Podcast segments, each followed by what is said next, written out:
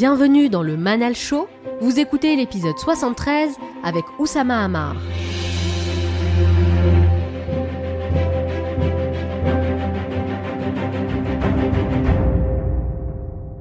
Tu vois, le problème, c'est qu'il y a deux types de gens. Il y a des gens qui attendent toute leur vie des cartes qui changeront rien à leur partie, et puis il y a des gens qui jouent quelles que soient les cartes qu'ils ont. Si on dit être focus, ça aide à réussir, c'est vrai, mais il existe forcément une façon de réussir en n'étant pas focus, puisqu'en fait, à tout moment, vous pouvez réécrire les règles du jeu. Par exemple, faut être respectueux, porter un costard et être soumis pour réussir, jusqu'au jour où vous portez un hoodie, des chaussures de couleurs différentes et que vous venez en pyjama au bureau. Dans cet épisode, je vous emmène à la rencontre d'Oussama Hamar, l'une des plus grandes figures dans le domaine de l'entrepreneuriat en France. Vous avez été d'ailleurs extrêmement nombreux à me demander de le recevoir, bien qu'il existe pléthore de vidéos, d'articles et de podcasts qui parlent de son parcours et de son travail chez The Family.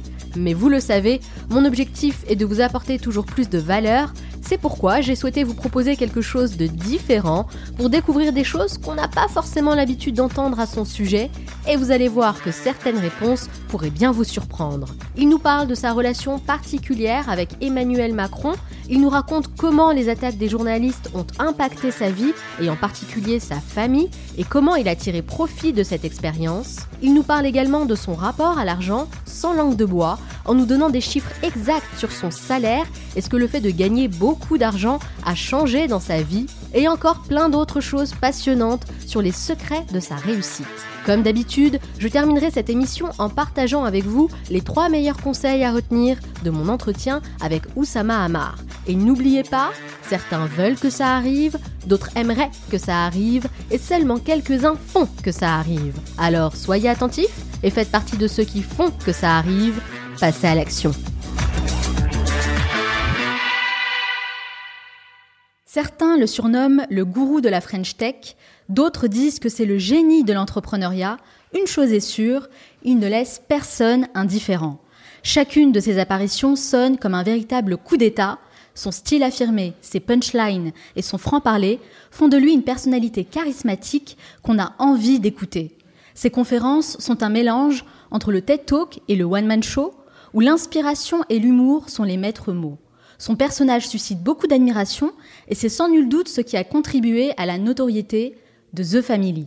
C'est en 2013 qu'il lance ce projet ambitieux avec ses cofondateurs Alice Zaguri et Nicolas Collin. The Family, c'est avant tout une famille pour entrepreneurs ambitieux et une société d'investissement. Rapidement, le concept cartonne et touche des milliers de personnes jusqu'à devenir une référence incontournable dans l'univers des startups en France. Après s'être imposée à Paris, la famille s'élargit au niveau européen et s'implante à Londres, Berlin et Bruxelles. La progression de The Family est phénoménale, mais pour lui, une chose est sûre, pour connaître le succès, il faut aller le chercher soi-même. Il est avec moi aujourd'hui pour répondre à mes questions. Oussama Hamar, bonjour. Bonjour. Merci d'avoir accepté mon invitation. Bah merci, puis euh, merci pour cette intro formidable. Alors je commence toutes mes interviews de la même manière avec une question qui est essentielle pour moi. Pourquoi? Pourquoi vous faites ce que vous faites aujourd'hui? Qu'est-ce qui vous motive à vous lever chaque matin? Euh, Pourquoi? Euh, Ah oui, ça commence très très fort, dis donc.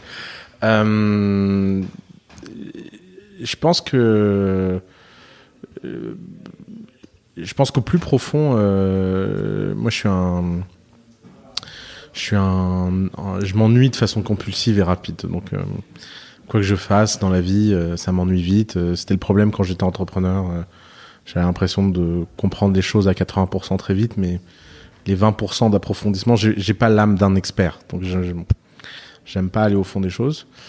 Et Vous donc, avez besoin de nouveautés. J'ai besoin de nouveautés, toujours, dans tous les aspects de ma vie. Et en fait, The Family, c'est le, c'est un endroit hors du commun, puisque c'est un endroit où ce défaut devient une qualité extraordinaire. Et donc, j'ai trouvé une forme d'harmonie où, en fait, quel que soit le succès de The Family, euh, quel que soit euh, l'argent qu'on gagne, euh, quel que soit, j'ai l'impression que je peux réaliser une vocation qui est d'utiliser ce cerveau qui s'ennuie de tout, projet après projet, pour permettre aux gens d'atteindre leur potentiel. Et alors je prends un, plaisir incroyable à aider les gens à être successful. C'est un truc, je, c'est, marrant. Cet été, j'étais en famille et, et, euh, et j'ai un de mes frères qui a raconté une anecdote qui disait euh, que quand, quand j'étais tout petit, mais je m'en souviens pas du tout, mais, mais j'étais obsédé par le fait que mes copains aient des meilleures notes. Que vous? Ouais, peu importe, mais qu'ils aient des meilleures notes, tout simplement. Ah, d'accord, oui. Qui... Et alors, si elles étaient, qu'elles, deviennent meilleures que moi, c'était mm. tant mieux. Et donc je faisais des groupes de travail où je les aidais, euh, je les aidais à atteindre cet objectif. Bah, c'est plutôt rare parce que les gens ont tendance justement à penser le contraire. Ouais, ouais, on a envie d'être meilleur que les autres. Ouais, j'ai pas ce truc. Et donc c'est un peu l'intersection entre ce dont j'ai envie et ce dont j'ai besoin. Donc j'ai besoin de curiosité permanente et de nouveauté. Donc ça, The Family me le fournit. Et j'ai envie euh, d'aider les gens à réussir. Et donc les, les deux se sont rencontrés. Ce qui fait que j'ai pas l'impression euh, de travailler, j'ai pas l'impression d'être fatigué, j'ai pas l'impression.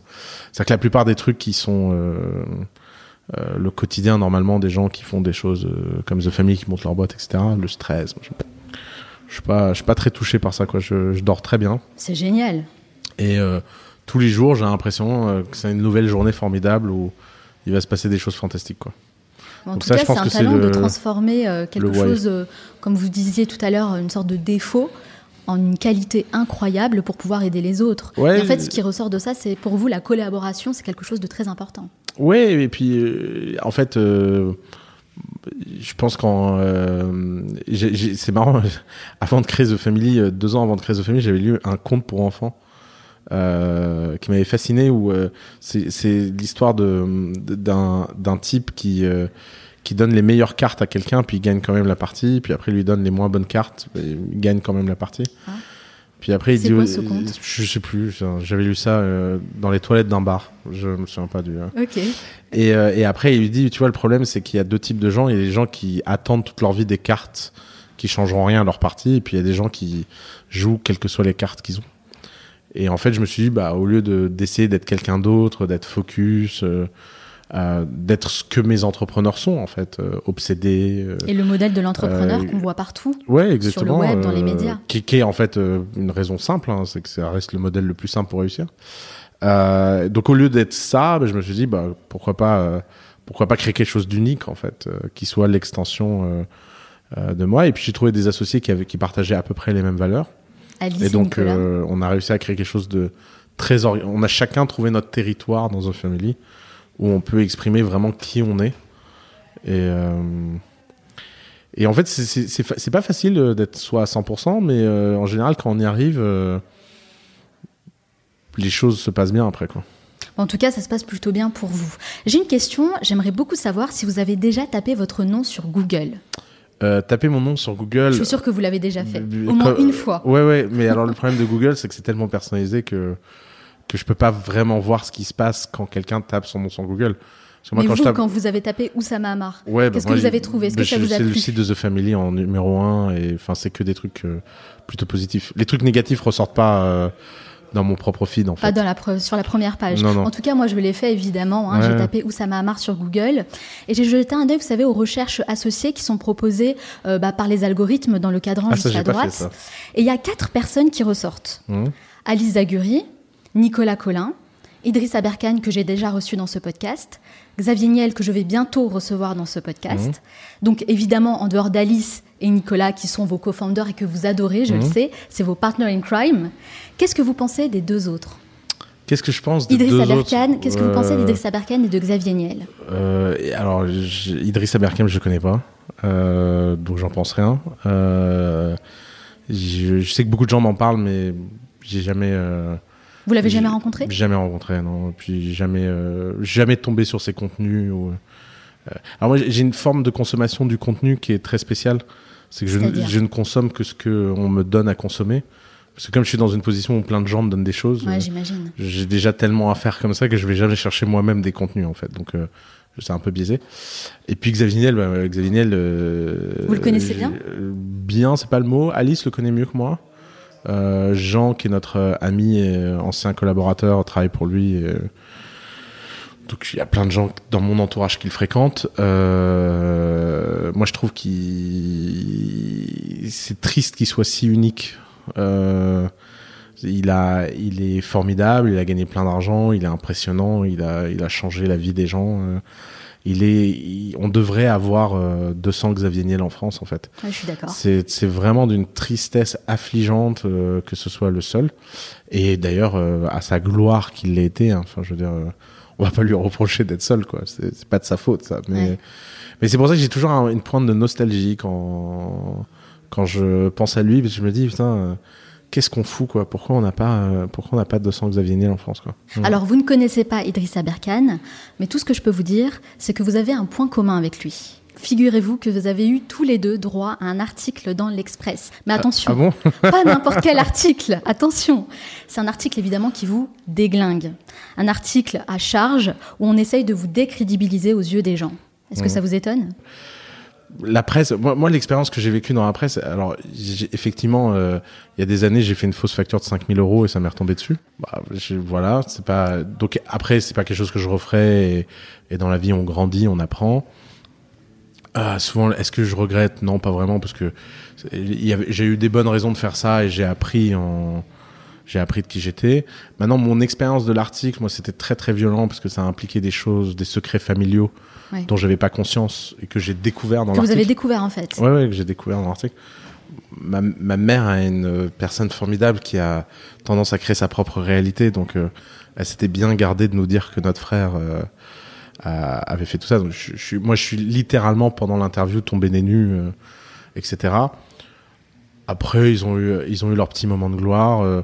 la vérité, c'est que ces trucs-là, ça, ça, ça fait rien en fait. Euh, sur le moment, vous dites c'est la cata, je sais pas quoi, mais en fait, euh, alors oui, euh, j'ai un frère qui est trafiquant de drogue. Euh, euh, bon, je m'appelle Oussama, je viens du sud Liban. L'inverse aurait été étonnant. Enfin, bon, je trouve que ma mère, sur sept enfants, en a fait six qui sont honnêtes. Bon, ok, c'était déjà une performance.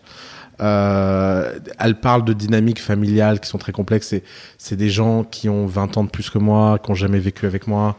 Elle les qualifie de frères, de machin. Bon, ok, très bien. Je, je- et j'ai jamais été autant libanais de ma vie. C'est un truc qui me fait rire, moi. Je, je, je- quand les premiers articles de The Family, c'est trois Français créent The Family. Ouais.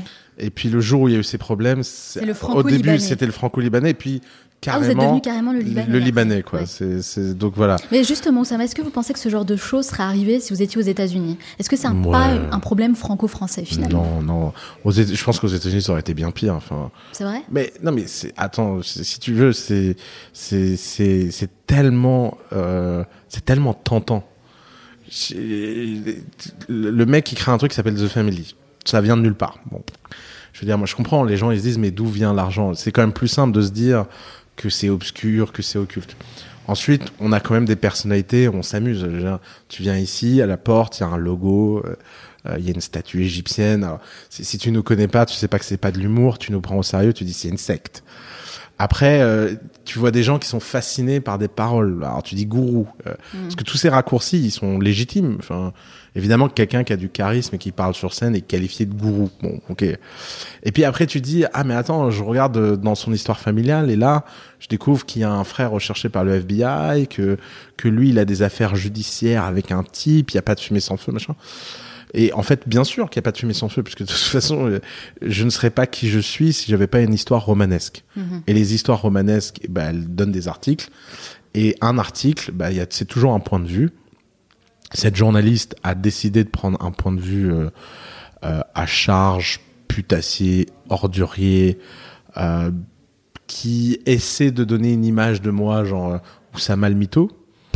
Ok, très bien. Maintenant, j'ai 300 startups en portefeuille. Mais il y a aussi quelque chose qui m'étonne beaucoup, Sama, et, et c'est vrai, enfin qui m'étonne et que je trouve même Mhm. hallucinant, c'est que en fait les gens passent leur temps à partager des photos sur Instagram de leur vie en nous faisant croire que leur vie est incroyable et fabuleuse et géniale, Bah, c'est mieux que l'inverse, non? Alors qu'en réalité c'est pas le cas du tout. Oui, mais c'est mieux. en- C'est ennuyeux et euh, c'est même euh, la déprime totale. Et en fait, ce sont ces personnes-là Oui. qui viennent décortiquer vraiment votre CV pour essayer de trouver, vous savez, la faille.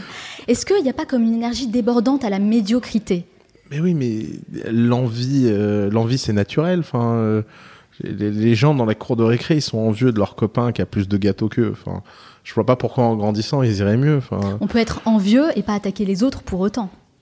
bah, qu'est-ce qu'on fait de sa journée après si on n'attaque pas les gens Enfin, Non, mais je veux dire, en fait, ça peut paraître dingue, mais en fait, moi, ça fait des années que je suis dans un milieu intense. Family, c'est un milieu intense, les gens sont fous. Euh, les gens pètent des câbles. euh, ça fait des ça fait des années que je me fais trahir par des gens. Les gens qui ont écrit cet article, c'est des gens qui un jour ont été mes amis. Quand euh, il y a ce monsieur William Leferrand là qui dit ah avec Oussama tout n'est que du Hollywood. Ce mec a vécu à mes frais deux ans et demi. Ah Pendant même. deux ans et demi, ce type a vécu à mes frais, euh, a mangé euh, la nourriture que je cuisinais, a vécu dans mon appartement, c'est considéré comme mon ami. Et le jour où il a pu me trahir pour un type plus riche que moi, il l'a fait. Hmm. Mais évidemment que les gens font ça, parce qu'en fait, personne ne vit deux ans chez un type. Ouais, ok, les gens font ça, mais j'ai l'impression quand même que euh, c'est une sorte de jalousie à la française. Dès Non, que les gens en fait pareil. réussissent, bah forcément c'est louche. Il y a quelque chose, il y a, il y a Non. anguille sous roche, comme on dit. L'univers est divisé en trois. Il y a les gens qui créent, il y a les gens qui commentent, et il y a les gens qui regardent. T'as sur Twitter, il y a 1% des gens euh, qui euh, écrivent, euh, 9% qui commentent et euh, 90% qui lisent. 90% des comptes Twitter n'ont jamais publié un tweet. Qui sont passifs. Et, ben voilà, il n'y a pas de raison que dans la vie, ça soit pas pareil. Maintenant. Est-ce que moi, qui suis du côté des hyper hyper actifs, j'ai pas la chance? Pourquoi? J'ai été touché par la grâce. euh, j'ai eu une enfance, j'ai eu besoin de m'en sortir. euh, euh, souvent, je me dis, ouais, euh, qui, qui je serais si j'étais quelqu'un d'autre? Bah, sans doute quelqu'un de différent. Donc, il y a un moment, les équilibres existent aussi parce que cette envie, elle te donne envie de te dépasser. Euh, euh, moi, cet article dans l'Express, ça m'a fait grandir. hein. Bah, c'est je- vrai qu'en tout cas, vous le prenez avec je- je beaucoup de suis plus, philosophie, euh, beaucoup je de suis recul. plus la même personne une fois qu'avant cet article et après cet Mais article. qu'est-ce que ça vous a apporté de bien cet article justement? Bah, plein de choses. Euh, D'abord, j'ai vu ce qu'était la méchanceté à l'état pur. Euh, en plus, il y a un truc très drôle sur ce genre d'article, c'est qu'il y a plein de gens qui pensent que ça y est, parce que vous avez un article comme ça, vous êtes fini. Donc ils battent les masques. Ouais. Donc mine de rien, vous avez quand même un nettoyage de printemps de votre entourage Vous faites un filtre? Incroyable parce qu'il y a des gens qui étaient d'une hypocrisie incroyable avec moi qui me disaient c'est formidable The Family et qui d'un seul coup ont été sur les réseaux sociaux dire ah je le savais c'est terrible et les mêmes qui maintenant viennent ramper. D'ailleurs je comprends pas comment les gens font pour avoir si peu d'ego. Moi, Ouais. moi des fois j'ai pensé du mal de gens que j'ai regretté en me disant bon j'ai exagéré je vais pas ramper. Je me dis bon c'est pas grave ils sont perdus à vie ils sont perdus à vie. Mais ils viennent ramper en, En tout disant cas, c'est quelque chose que vous avez constaté. Est-ce que vous savez, Oussama, à quel moment une terre est la plus fertile? Une terre est la plus fertile Oui, à quel euh, moment? Non, j'ai pas la main verte, non. Moi non plus, je vous rassure. le moment où la terre est la plus fertile, c'est juste après le passage d'un incendie ravageur. Ouais, bah voilà. Et d'ailleurs, c'est ce que vous avez vécu vous aussi. hein. Vous avez vécu un incendie ravageur en 2018, provoqué par des journalistes pyromanes en mal d'audience. Et c'est pour ça que je vous demande, qu'est-ce que cet incendie vous a apporté de bien dans votre vie? Bah, un bon filtre, euh, plus de force, une cicatrice qui rend, euh, qui rend plus fort, euh, et surtout beaucoup, beaucoup d'amour. Parce que le truc qu'on voit pas de l'extérieur, c'est quand cet article est sorti, moi, dans la journée, j'ai eu 900 messages de soutien. 900, dans la journée, 900, et avec des trucs invraisemblables, des gens, euh, par exemple, il y a un type très connu, là, qui est très sympa, euh, euh, j'ai honte, je me souviens un peu de son nom, Mouloud Archouf, de Click. Ah, qui- Mou- Mouloud qui- Achour. Achour, voilà Oui. qui m'a fait un texto en me disant tiens bon euh, c'est formidable ce que tu fais je l'ai jamais vu avant jamais vu après Oui, il y a une, une Mais- sorte de solidarité il y a une forme de, Ouais. de solidarité je croisais des gens dans des soirées alors ah si j'ai un vrai avantage c'est que depuis qu'il y a cette photo moi de moi dans l'Express très ténébreuse là Ouais, je l'ai vu. euh, avec avec Ça écrit flipper quand même. hein. la face cachée d'Oussama Mar je suis depuis ce jour-là upgradé dans tous les hôtels C'est vrai? Ouais, parce qu'en fait, dans Comment les vous hôtels, expliquez ça? Bah, Parce que dans les hôtels, quand quelqu'un, dans un hôtel de luxe, quand Ouais. quelqu'un réserve une chambre, il cherche son nom dans la presse Mhm. et il voit euh, trafic, drogue, machin. Je pense que les mecs ils flippent et ils se disent lui, on lui donne la suite gratos parce que et c'est fou le nombre d'hôtels où j'arrive maintenant. Les mecs sont Monsieur Hamar, nous avons la suite présidentielle pour vous. Et au début, un jour, j'ai dit au mec, je comprends pas. Et oui, on a tapé votre nom sur Google. Vous avez, vous avez l'air d'être quelqu'un de très important. Et pareil, l'article du JDD où il y a une photo de moi comme ça derrière Macron. Il y a. Macron. Ils ont bien ça. choisi les photos. hein. Ah, Mais c'est un, mais c'est un talent. Enfin, il, il me traite de. C'est le seul talent d'ailleurs. Ils me traitent de storyteller, mais ils sont très très bons en storytelling, disons. Euh, et, et en fait, euh, une fois j'étais dans un hôtel, le mec me dit oui, euh, on, on vous a upgradé parce que quand même, quelqu'un qui manipule le président français. Oui, c'était l'article, c'était genre euh, l'entrepreneur qui a arnaqué Macron, enfin pauvre Macron. Ouais. Bon, mais Bah, finalement, cette épreuve, elle a été bénéfique pour vous. mais toutes les épreuves sont bénéfiques. Il n'y a pas de. Tout Après, dépend de la euh, manière dont on perçoit les choses et comment on les prend et comment on arrive à avancer aussi. C'est sûr qu'il y a des gens. euh, J'ai de la chance de. Il y a des gens qui auraient pu être affaiblis par rapport à ça. j'ai la chance de ne pas sombrer dans le narcissisme. Donc, pour me toucher sur mon ego, euh, je monte quand même sur scène avec des chemises tachées. Hein. Ça fait très très longtemps que mon image de moi-même est pas euh, est, est fondée sur des choses beaucoup plus profondes et importantes que mon apparence ou ce que les gens pensent de moi. Quoi. Donc c'est après dans, les, dans le petit establishment parisien, je les inquiète et je les fais frémir parce que j'ai un côté. En plus, bon, je vais quand même le dire. Il y, a un, il y a un côté euh, bad boy qui, qui est terrible. C'est c'est Mm. génial en termes de street cred. Cet article, euh, les gens ils se disent. euh, C'est quelque ce chose type, qui euh, vous plaît, ça, quand même? Bah ouais, moi je trouve ça marrant. Ouais. Il y a un côté. euh, je le vois bien. euh, je vois bien la tronche des gens quand je vais dans des cocktails euh, très huppés et que tout le monde me regarde comme ça et que je sens bien le côté. euh, euh, bon, c'est pas il sort de prison parce que j'ai pas fait de prison, mais mais il y a un côté Ouais, genre. Je euh, comprends, je comprends. je- le côté bad boy. voilà, exactement. Alors, c'est vrai que. Attends, en plus, un vrai good boy, euh, je n'aurais pas cru pouvoir avoir les avantages du bad boy. oui, mais quoi. je vois que ça vous plaît bien quand même, hein, au fond de Bah, vous. bien sûr. Alors c'est vrai que les entrepreneurs successful racontent un storytelling bien préparé sur comment ils ont construit leur réussite. Et comme toutes les belles histoires, bah, elles sont très souvent très édulcorées par rapport à la réalité.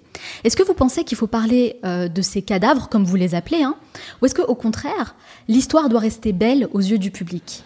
Non, elle doit rester belle. Après, c'est des histoires de cercle. Euh, quand on parle au grand public, il faut toujours donner la version la plus édulcorée parce que les gens ils s'en foutent. Euh, C'est pas, on va pas faire semblant que les gens cherchent. Après, il y a des cercles. Par exemple, moi, quand je parle à quatre entrepreneurs de family, je parle pas de la même façon que si je parle à un dîner. Pas de la même Vous façon. adaptez votre discours. Oui, mais je parle même pas des mêmes choses en fait. C'est même plus une adaptation de discours.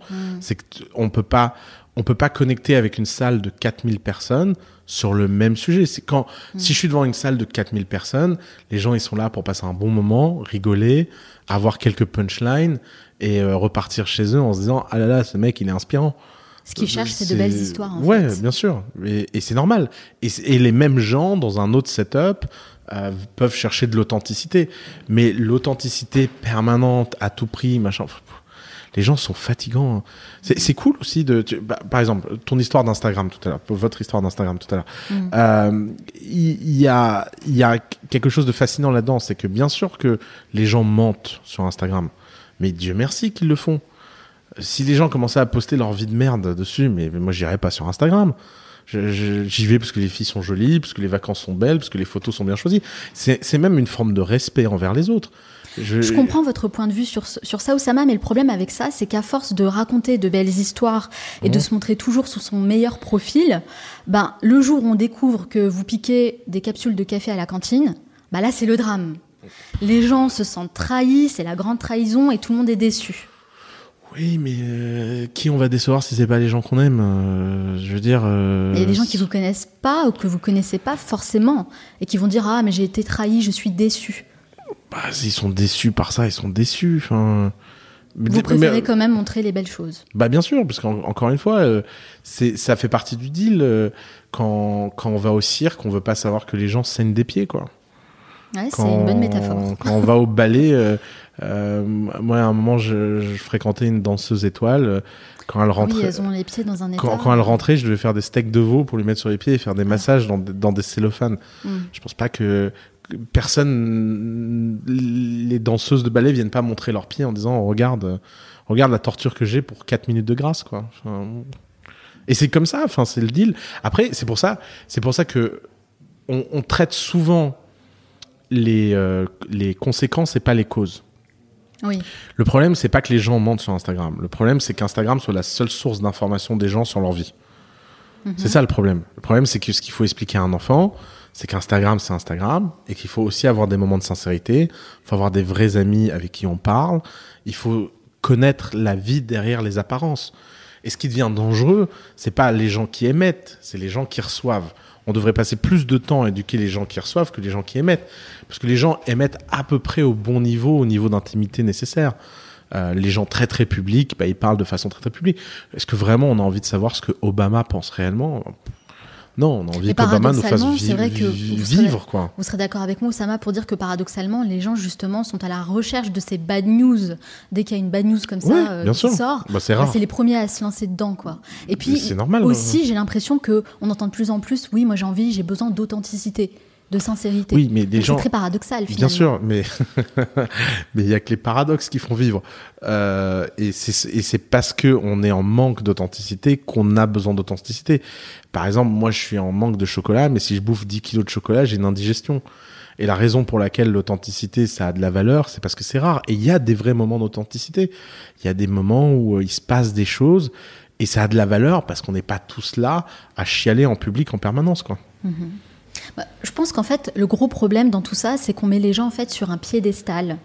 Et quand on découvre quelque chose qui vient entacher l'image qu'on s'est faite Mmh. de cette personne-là, bah là, on tombe de haut. Mais ces personnes-là sont des êtres humains et il faut juste arrêter d'idolâtrer les gens, puisque nous Mmh. sommes tous des êtres humains et par conséquent, nous pouvons tous faire des erreurs. Et on sera, sera tôt ou tard déçus par cette personne. Est-ce que vous êtes d'accord avec ça?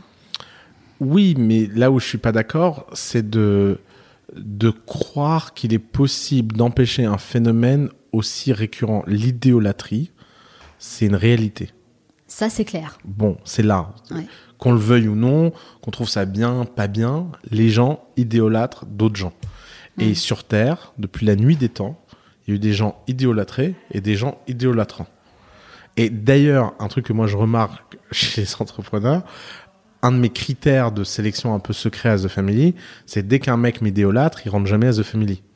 Ah oui? Ben non, parce que les gens qui m'idéolâtrent, c'est des gens qui savent pas accéder à égalité avec moi. Vous voulez pas des fans Je veux chez pas de fans Family. de The Family, je veux des gens qui me considèrent comme un égal.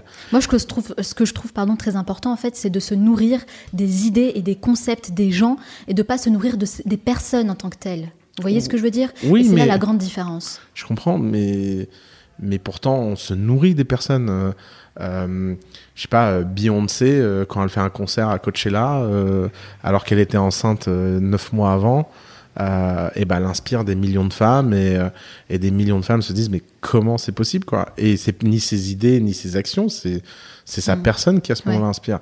Et en fait, ce phénomène, il est il est pas mauvais. C'est toujours c'est comme tout, c'est quand il est en excès et c'est pour ça qu'il faut que les gens trouvent un certain équilibre dans leur vie.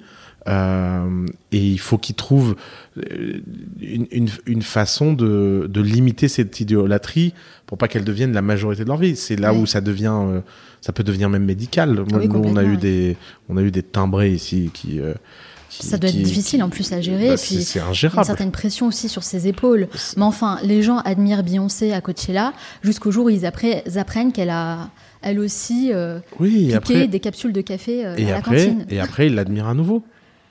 Ah, vous pensez que ça revient de toute façon Mais bien sûr. C'est juste un temps, c'est une phase. Mais euh, Jacques Chirac a eu des, obsèques nationales. Qui Alors lui, c'est pas des capsules de café qu'il a piqué. hein. Je veux dire, c'est pas, il y a pas, de- y a pas de secret. Je veux dire, Ouais. ça en fait même. C'est vrai ça- qu'avec le temps, on a tendance en fait à oublier. Mais on a surtout tendance à pardonner. Et à pardonner, vous pensez? Bah, euh, C'est une sorte d'hypocrisie un peu, non? Non, je pense que On pardonne gens- à qui on veut finalement. Oui, et puis, puis je pense que les gens, c'est pas un groupe unifié. Les gens, c'est compliqué. Donc, euh, les choses compliquées, bah, il y a plein de choses compliquées. Ce que je comprends en fait, c'est qu'il ne faut pas forcément toujours chercher de la rationalité dans les rapports qu'on a avec les autres. Il n'y a pas de rationalité dans les rapports qu'on a avec les autres. On est des êtres d'émotion. Alors Oussama, clairement, on peut dire que vous êtes quelqu'un de clivant. Soit on vous adore, soit on vous déteste. Ouais, mais, dans, mais dans tous les cas, vous ne laissez pas indifférent. En général, c'est les gens qui me connaissent pas, qui m'aiment pas. hein. Bien sûr, j'ai pas dit, euh, j'ai pas dit le contraire. Mais en tout cas, vous êtes une personnalité clivante. Et d'ailleurs, pour exister aujourd'hui, c'est devenu incontournable d'être clivant. On est rentré dans ce que Christian Salmon appelle l'ère du clash. Est-ce que c'est quelque chose que vous cultivez? Ouais, parce que c'est connu que sur euh, l'agora romaine, les mecs se clashaient pas, quoi. J'adore ces concepts. L'ère du clash. L'ère du Mais clash. n'importe quoi. Il y a- Vous on trouvez est- que c'est n'importe quoi? Mais on est dans l'ère du clash depuis 10 000 ans. Donc c'est pas le- nouveau. le- le premier roman de l'histoire, il s'appelle Gigamesh. Il a été trouvé sur une tablette en assyrien. Le livre a 7000 ans et c'est l'histoire d'un clash. Faut arrêter. C'est naturel de se clasher. Enfin, si, si on se clashait pas, on s'emmerderait. Enfin, d'ailleurs, moi, je trouve qu'on se clash pas beaucoup. hein. On se Euh, clash pas assez? Mais non, mais moi, euh, par exemple, euh, regardez qui me clash, moi. Moi, je suis en manque de clash. D'ailleurs, sur YouTube, il y a ce truc, des fois, il y a des mecs qui viennent mettre des commentaires méchants. Chaque fois que je réponds, ils l'effacent le commentaire. Je suis vert, moi. Ah, Pourquoi ils font ça, les gens? Qui laissent leurs commentaires et qu'ils assument. Et, et évidemment, après, ils disent oui, non, mais en fait. euh, Alors, des fois, ils viennent m'écrire en privé en disant oui, je suis désolé, je voulais pas te vexer. Mais alors, t'écris que je suis un gros con, mais tu voulais pas me vexer. Qu'est-ce que c'est que cette histoire? D'ailleurs, 100% des commentaires sur YouTube méchants sur moi ont toujours un fond de vrai. hein. ah. Toujours. Parce que quand on dit quelque chose de méchant sur quelqu'un, toujours, toujours bah, un fond de y a toujours un fond de vrai. Par exemple, je sais pas, la dernière fois, il y a un mec qui dit oui, euh, les infos sont pas fiables, je sais pas quoi. Bah oui, euh, j'ai tendance à me tromper dans les chiffres. Euh, quand tu quand tu fais 600 vidéos par an et que tu cites des chiffres à longueur de journée, ton taux de fiabilité, que s'il est supérieur à 80%, t'es déjà heureux. Mais 100%, ça n'existe pas. Et les gens, ils sont fous. Ils croient quoi? Que je suis Rayman? Enfin. Et donc- et, donc ça et veut donc, dire que- évidemment qu'en fait, il y a, il perçoit un fond de vrai. Il perçoit qu'il y a quelque chose de qu'il faudrait plus de travail, plus de rigueur, machin. Bon, bah, très bien. Alors de temps en temps, je me dis bon, je vais quand même faire attention. Je vais, je vais vérifier avant de monter mes- sur scène mes chiffres. Bah voilà, ça me fait progresser. Mais si vous aimez le clash Oussama, Ouais. ça veut dire que vous adorez Donald Trump. Parce que lui, c'est quand même le roi du clash. Bah, j'ai- honte, hein, je devrais pas dire ça en public, ça va me valoir beaucoup de, beaucoup de trucs. Mais alors, Donald Trump me fait peur parce qu'il est fou. Mais je peux pas m'empêcher, au fond de moi, de façon très cynique et pervers, de me dire quand même, on rigole bien. Y a un Ça vous fait marrer. il y a, un- ouais, y a un côté chez moi qui me dit bon, je suis content que c'est chez, chez eux, pas chez nous. Euh, Ouais, en même temps, ce qui se passe aux États-Unis, ça impacte aussi un peu tout le monde. Oui, Le plus ou moins. Ouais. Oui, oui. Je, je suis pas sûr que l'impact de Trump sur nous soit si élevé. Et après, bon, il est angoissant. Je préférais, je préférais moins rigoler. hein. On parle du président des États-Unis, on parle pas de, on parle pas d'un comique. Mais il faut reconnaître qu'il a amené une fraîcheur en politique euh, qui fait du bien. Euh, la politique correctness euh, PC, comme disent les Anglais, euh, généralisée qui est en train de conquérir le monde, elle est très, très, très étouffante. Hmm. C'est pas bon, c'est bon pour personne. C'est vrai que Donald Trump, je dirais qu'il a hum, apporté quelque chose de nouveau dans la diplomatie et aussi il a changé les codes de la communication. Et c'est de ça dont parle Christian Salmon en fait. Mm. C'est que finalement le, storytelli- le storytelling est arrivé à son apogée avec Barack Obama, mais Donald Trump est arrivé, il a changé un peu les règles du jeu, la manière de communiquer. mais- Et lui, ce qu'il recherche clairement, c'est le clash parce que bah, il veut euh, construire des clans, des groupes. Tout le monde qui a des idées à défendre à un moment a des ennemis, Ouais. et à un moment ou un autre, c'est juste tro- trop tentant de leur foutre une, une. Voilà, bon. Après, est-ce que c'est malin? Peut-être pas. Est-ce que c'est nécessaire à chaque fois? Sans doute pas. Est-ce qu'il faut être uniquement dans le clash? Bah, C'est comme tout, non. Mais, mais ces trucs de... C'est un phénomène... Voilà, moi, je suis très très sceptique quand quelqu'un prétend que quelque chose est nouveau. J'ai toujours tendance à me dire que quand on pense que quelque chose est nouveau, c'est qu'en fait, on regarde sur une période de temps trop courte. Et que sur longtemps, bah, il y a beaucoup de choses qui ont déjà eu lieu. Ah, en tout cas, c'est intéressant d'avoir votre point de vue là-dessus. Alors bien sûr, ça suffit pas hein, d'être clivant. Derrière, faut assumer à fond, faut avoir un certain bagage. Et on peut dire que pour ça, les Américains savent y faire. Si on prend l'exemple de Michael Jordan, lui-même euh, le dit, lorsque vous me voyez marquer des paniers à trois points avec cette facilité, en réalité, ce sont des heures et des heures de travail derrière. Donc, ce qu'on retient, c'est qu'il faut travailler dur, même très dur, pour que ça paraisse facile et fluide pour le public. Est-ce que c'est aussi le cas pour vous, Osama? Ah oui, bah ça, de toute façon, le travail, c'est le secret euh, de Polichinelle de tous les gens qui ont une Parce vie que quand on vous voit, hein. ça a l'air naturel et même inné. Moi, la première fois que j'ai fait une conférence, je suis monté sur scène, je suis tombé dans les pommes euh, de trac. Donc, ah, c'est euh, étonnant. Vous avez fait beaucoup Donc, de chemin euh, euh, depuis. Donc, il n'y a rien d'inné, en fait. Alors, comment vous travaillez? Comment vous vous préparez? Comment vous faites pour toujours être bon dans ce que vous faites? Moi, je- tous, les, tous les jours, je fais trois choses. Euh, je prends des concepts compliqués et j'essaie de les simplifier. Mhm. Donc, ça, que je le fasse à une personne, dix personnes, cent personnes, mille personnes, bah, c'est tout le temps la même chose. La deuxième chose, c'est que j'essaie de comprendre si quelqu'un a au fond de lui quelque chose d'intéressant ou pas. Et donc ça, c'est bah, rencontrer des gens et se tromper beaucoup. Et prendre des paris sur des gens qui vous déçoivent. Et d'apprendre de ça. Euh, ça fait sept ans que je vois 1000 personnes par an. Ce serait, il faudrait vraiment être un sacré branque pour pas devenir meilleur. Il y a un moment euh, quand on fait quelque chose de façon très intense. Et puis la dernière chose que je fais, c'est que on, on joue à beaucoup de jeux. Enfin, ce qu'on fait, c'est une forme de de jeu de stratégie temps réel en fait. On prend des décisions, on met de l'argent, on, on alloue du temps Oui. et on des fois on gagne, des fois on perd, des fois on, on croit qu'on va perdre mais en fait on gagne, des fois on croit qu'on va mais, mais ça, mais ça il faut il faut juste jouer beaucoup et donc euh, après ça devient euh, c'est pour ça que quand je quand je parie avec les gens, j'aime bien parier de l'argent. C'est pour ça que quand je joue au poker, j'aime pas jouer pour de faux. Euh, c'est parce que j'ai besoin d'être en permanence en, en tension, quoi. Mm. Pour ça j'adore aller au casino. Vous vous nourrissez des autres? Ah ben moi je me nourris que de ça. Enfin, j'ai la chance d'être un- dans une position où tous les ans j'ai 1000 ou 1200 personnes qui viennent m'éduquer. C'est énorme. Donc euh, c'est euh, et j'ai appris quelque chose il y a très longtemps, c'est que on peut apprendre quelque chose de tout le monde. Et même en fait un voyage Uber, même c'est toujours une occasion d'apprendre quelque chose. Donc quand vous quand vous êtes dans cette démarche là et que vous savez bien le faire, bah c'est exponentiel après.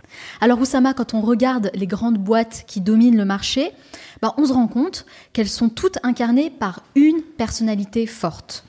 Mark Zuckerberg pour Facebook, Steve Jobs pour Apple, Elon Musk pour Tesla et SpaceX, Bill Gates, Larry Page, Oussama Hamar pour The Family, etc. etc.